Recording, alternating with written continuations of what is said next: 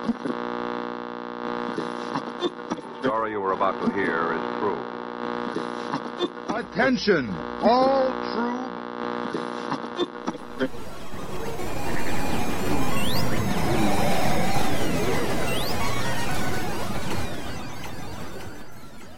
She's alive!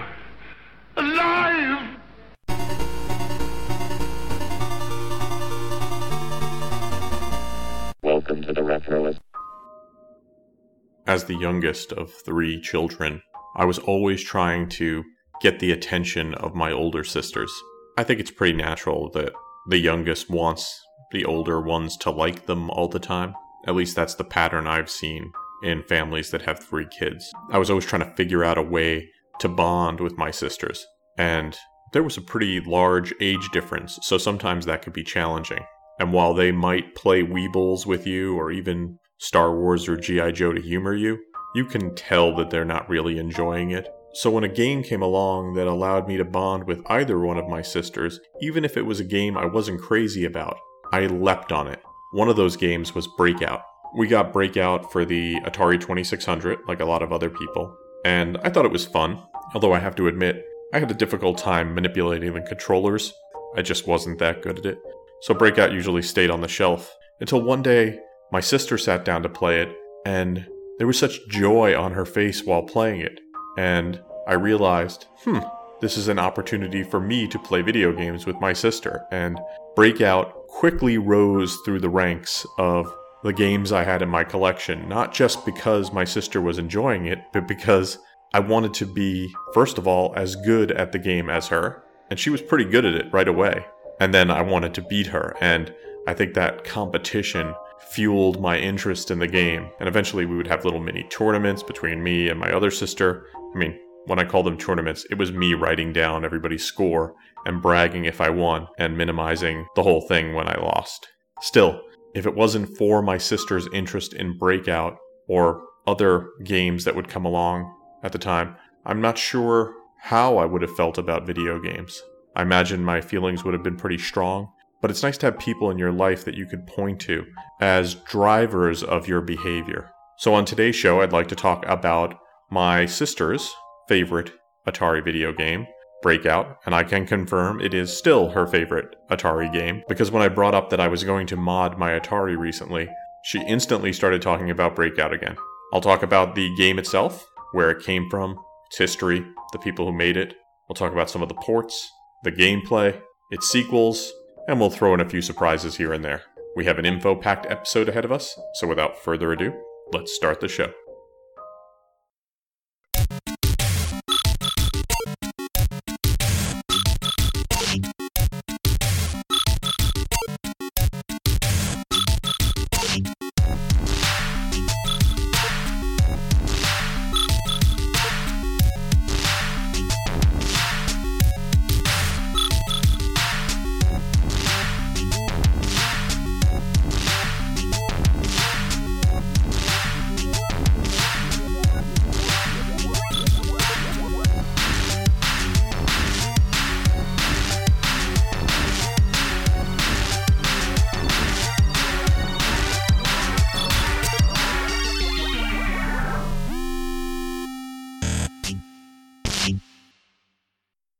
Breakout was an arcade game first, published by Atari. It was, and I'm going to use this in air quotes, conceptualized by Nolan Bushnell and Steve Bristow, and was heavily influenced by the 1972 Atari hit Pong. If we're going to talk a little bit about the evolution of Breakout, we should talk about Atari itself. Atari was an American video game developer and computer company that got its start in 1972. It was founded by Nolan Bushnell and Ted Dabney. They are probably mostly responsible for the rise of video game culture in America, maybe even the world. They lasted a good amount of time during their original run from 72 to 84 when its assets were split, and that was because of the famous 1983 video game crash. And that was a time when the marketplace reached saturation, and people kind of turned against video games for one year or two. So, a good 10 year run. During that time, they created a lot of great systems, computers, arcade games, and they also had a lot of competition. And Bushnell felt that if other people were going to create video games as well, you had to try to one up them. And that meant taking the existing technology, games that you've created, original IP, and improving on them, making sequels, a concept that has caught on in many industries. So in 1972, when Pong became a huge hit, Bushnell and Atari decided they needed to make some sequels. There would be Super Pong, Quadra Pong, Ultra Pong, anything you could throw in front of a Pong, and they made it. Now, all these games would have very similar graphics, but they would introduce another gameplay feature. Maybe in Pong doubles, you could have multiple players. Now, sometimes it was just the form factor of the machine that the Pong would be contained in. And one of my favorite Pongs that I've read about, but I've never seen in person, was Puppy Pong or Snoopy Pong. And that version of Pong would be in a Snoopy doghouse, and you would put them in doctor's offices where kids would get nervous and they could play Pong while they were in the waiting room. They would eventually have something called Dr. Pong as well, which would fill the same niche but for adults. I've never seen any of them in real life, but if you want to see them, do a search online and you will wish that you owned a Snoopy Pong of your own. From what I understand, they had to switch the name from Snoopy Pong to Puppy Pong because they didn't own the rights to Snoopy Pong. So they genericized it and it became Puppy Pong. I gotta admit, I enjoy saying Puppy Pong, which is probably why I'm saying Puppy Pong so much. Try it. Puppy Pong. Puppy Pong. It's good stuff. In 1976, a new version of Pong would hit the market. Now, this one was almost like a handball version of Pong, what we would call Breakout. And I'll talk a little bit more about the gameplay of Breakout, especially the arcade version, but it's a single player variation of Pong, and you push the ball upward and it hits against a bunch of bricks on the ceiling and then it comes right back down and each time it hits a brick it knocks the brick away. And the whole goal is to remove all the bricks. It would of course inspire a lot of other games to follow.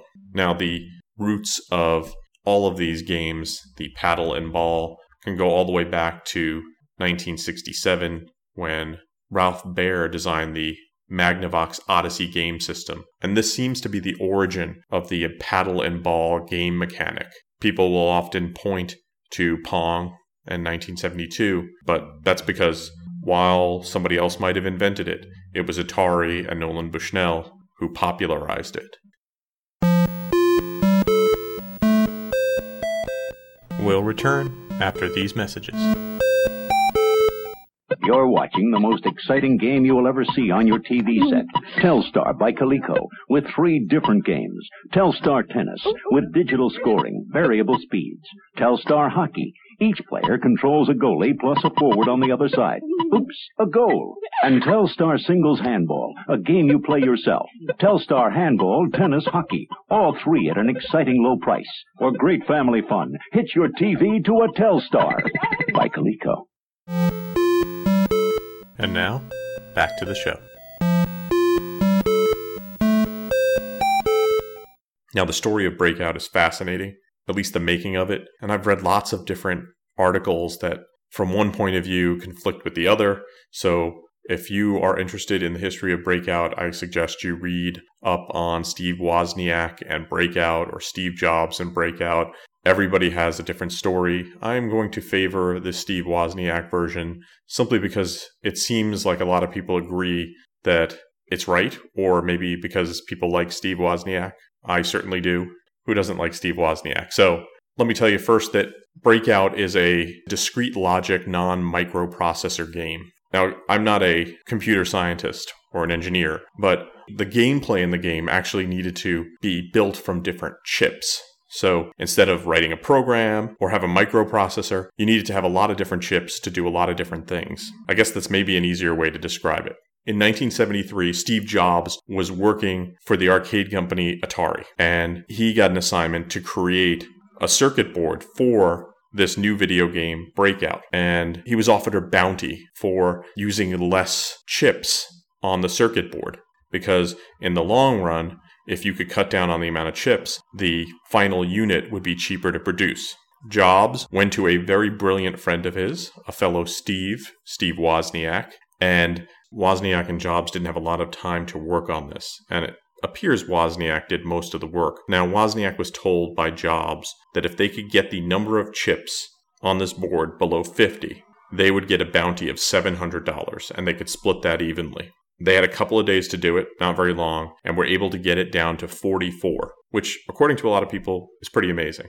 Unfortunately, Wozniak's design, according to people at Atari, was too difficult to manufacture and too compact and complicated to be used with Atari's method of production at that point. So the final design would come in at 100 chips, which is a shame. The real story behind this isn't the genius of Steve Wozniak or Steve Jobs or anyone at Atari. It's the relationship between Jobs and Wozniak. Because in all of the stories I've heard, that $700 comes up, but that was not the amount that was actually offered to Jobs. It was something akin to a $5,000 bonus. So while Wozniak got his $350, Jobs would collect the 5,000 minus whatever he gave Wozniak. From what I've read, when Wozniak found this out many, many years later, it really upset him because he thought he had a better relationship with him. He thought that if he was told that Jobs needed the money, he would have given it to him. He just didn't like that all these years their relationship seemed to have been built on this terrible lie, I guess. It's kind of sad, but I guess that is the nature of business. A little bit about Steve Wozniak. Stephen Gary Wozniak, often known as Woz, was born in 1950. He's an inventor, programmer, brilliant fella, best known for his pioneering work in personal computers, working alongside of Apple co-founder Steve Jobs. In 1976, he single-handedly built the Apple I, which is the computer that launched Apple, and in 1977, he was the primary designer on the Apple II. According to Wozniak, Breakout influenced his development and design on the Apple II computer. According to Wozniak, a lot of features of the Apple II went in because I had designed Breakout for Atari. I had designed it in hardware. I wanted to write it in software now. So this meant color graphics, game paddle support, sound, and of course, a clone of Breakout was written called Little Brickout, which is a software clone of the game that he had built in hardware earlier. According to Wozniak, basically all the game features were put in just so I could show off the game I was familiar with, Breakout, at the Homebrew Computer Club. It was the most satisfying day of my life when I demonstrated Breakout totally written in BASIC. It seemed like a huge step for me. After designing hardware games, I knew that being able to program them in BASIC was going to change the world. He really is a visionary. We'll return after these messages. Steve Wozniak owns two of the world's most impressive sports cars. What's your favorite, Steve? I prefer the Z. Is it that sleek styling? It's more than that. Is it the lush interior, the sophisticated onboard computers? That's part of it. Is it all the racing championships? Yeah. Oh, what is it about the Z car? It is awesome. Hey, Steve, you sell the apples. I'll sell the Z's. That's all we And now, back to the show. Now we're going to talk a little bit about the arcade version of Breakout. Breakout begins with eight rows of bricks, with each two rows a different color. The colors are yellow, orange, green, and red. You use the paddle controller to ricochet the ball against walls and into the bricks to eliminate them. If the paddle misses the ball, you lose a turn, and you have three turns to try to clear two screens of bricks. Yellow bricks earn one point, green bricks earn three points, orange bricks earn five points, and the red bricks earn seven points. When you've broken through the red and hit the upper wall, the ceiling, the paddle shrinks to one half its size to make things, of course, a lot more difficult. And all throughout this, the speed of the ball increases at specific intervals. After four hits, 12 hits, and then when it gets up to orange and red. The highest score that you can get for one player is 896 points. Once the second screen's cleared, the ball will continue to bounce and you could play around, but eventually you get kind of bored and you walk away. There are ways to get more points than that, but they involve a little gaming of the system. Basically, you start a two player game and then through some dance, you allow player one's game to be played by player two, and you could score 1,344 points that way. You're probably wondering, is this game in color? I've played it and it's in color. The game is actually in black and white. It uses a black and white monitor, but the clever people use colored cellophane to place it over the bricks to make it appear like they're colored. So if you look at it from a different angle, if you're a little kid often you can note this. Looking up, you would see bricks that were not the colored but are in fact black and white. The game allows for two player play. The cabinet designs that I've seen include upright, the standard arcade that you would see, and of course the cocktail cabinet, where you could sit at a table and enjoy a Sprite or Coca Cola while playing some Breakout. While people loved this game in the arcade, it really was the Atari 2600 version that I was most familiar with. This port was programmed by Brad Stewart. Stewart had been working on other games at Atari. Fun story about how Brad got to work on this. Brad and another developer, Ian Stewart, were both available to program Breakout for the 2600, and they decided to compete on the original version of Breakout to see who would program the Atari version, and Brad would win. His game was published in 1978 and works very similarly to the original Breakout, but there are a few differences. There were only six rows of bricks, and you're given five turns to clear the two walls instead of three. It also had the ability to have breakthrough versions of the game where you hit the ball and it would break through all the bricks and just go crazy. That was a fun variation. I think everyone owned Breakout who owned an Atari 2600. I think I own 12 or 13 copies now. I went on a bit of a game buying spree in the 90s. Here's a little bit of fun how to play Breakout from the Breakout manual itself. How to play Breakout. Smash, pow, crunch, a brick wall appears at the top of the screen, and your mission is to smash two walls off the playfield, one brick at a time. Use the controller to move the paddle across the bottom of the screen. With the paddle, hit the ball into the wall. Each time the ball hits a brick, the brick disappears and you score points. A player or team receives five balls per game. When you miss a ball with your paddle, the ball disappears from the screen. Press the red controller button to serve another ball until all five balls are played. When a team or player destroys the first brick wall, a second brick wall automatically appears on the screen.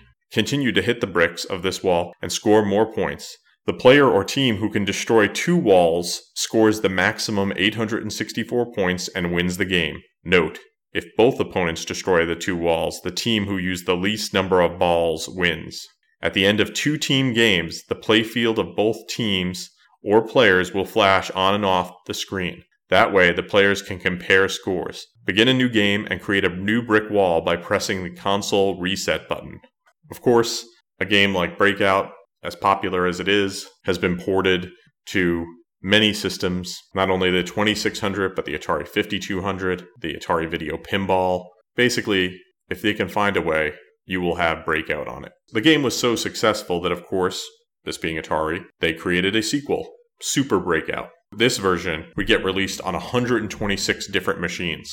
Now, this is similar to Breakout.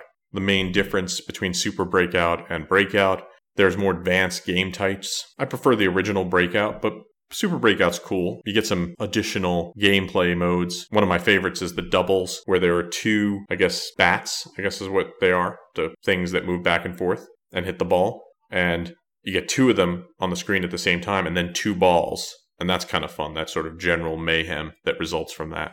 For Super Breakout, John Braden recorded a 7 inch record for Kid Stuff Records, which tells the story of Breakout.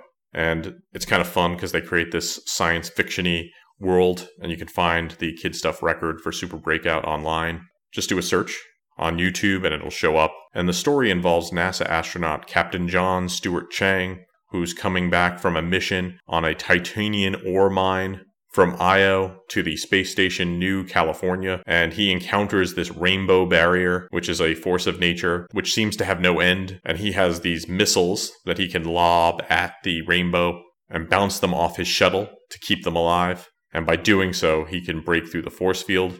Naturally, it's very dramatic because his life support's dying and he needs to win to get through this barrier and get home. It's really fun, worth checking out if you're a fan of Breakout or if you just love those kid stuff records. It started out as a routine mission for the Space Shuttle Adventure. Its job was to haul two million ton loads of high grade ore from the titanium mines of Io, Jupiter's first moon. The craft had almost arrived at its destination, New California, the Space Center orbiting Venus. Captain John Stewart Chang, the only human on board, was relieved to be nearing home since an asteroid shower had depleted his reserves of air and fuel. You could play Breakout online. They have it at the Internet Archive. Just do a search of Internet Archive and Breakout. You also might have it and not even know it. And if you have a system or a phone or anything else, odds are you can get a version of Breakout. So if you've never played it before, give it a shot on whatever you have. Maybe you have an old iPod, an old Blackberry. You could play some Brick Breaker. I would say though that if you can, do try to play it on some original hardware, be it an Atari 2600 or an arcade. I think you'll get a real appreciation for what they were able to do at the time. And it's amazing that a game that was made so long ago is still so much fun today. I know that next time I see my sister, and I think I'm going to be seeing her soon, I'm going to pull out the Atari and challenge her to a game. We'll see who's better now.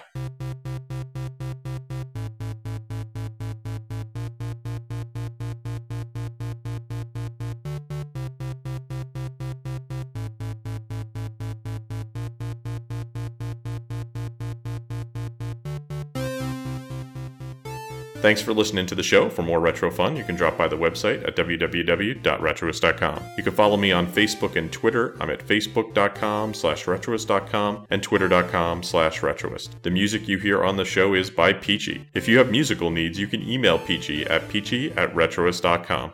Thanks for listening to the show, and I hope you have a great weekend.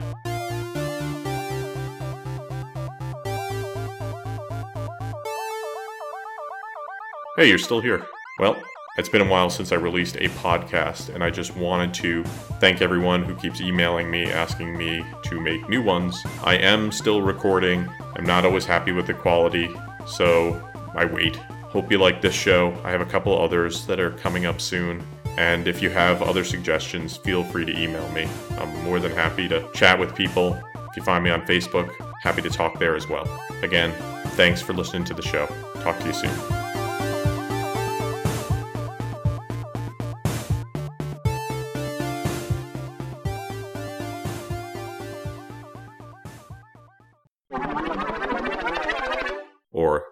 Wonderful Wizard of Oz, or The Woz, or Woz, or The Second Steve.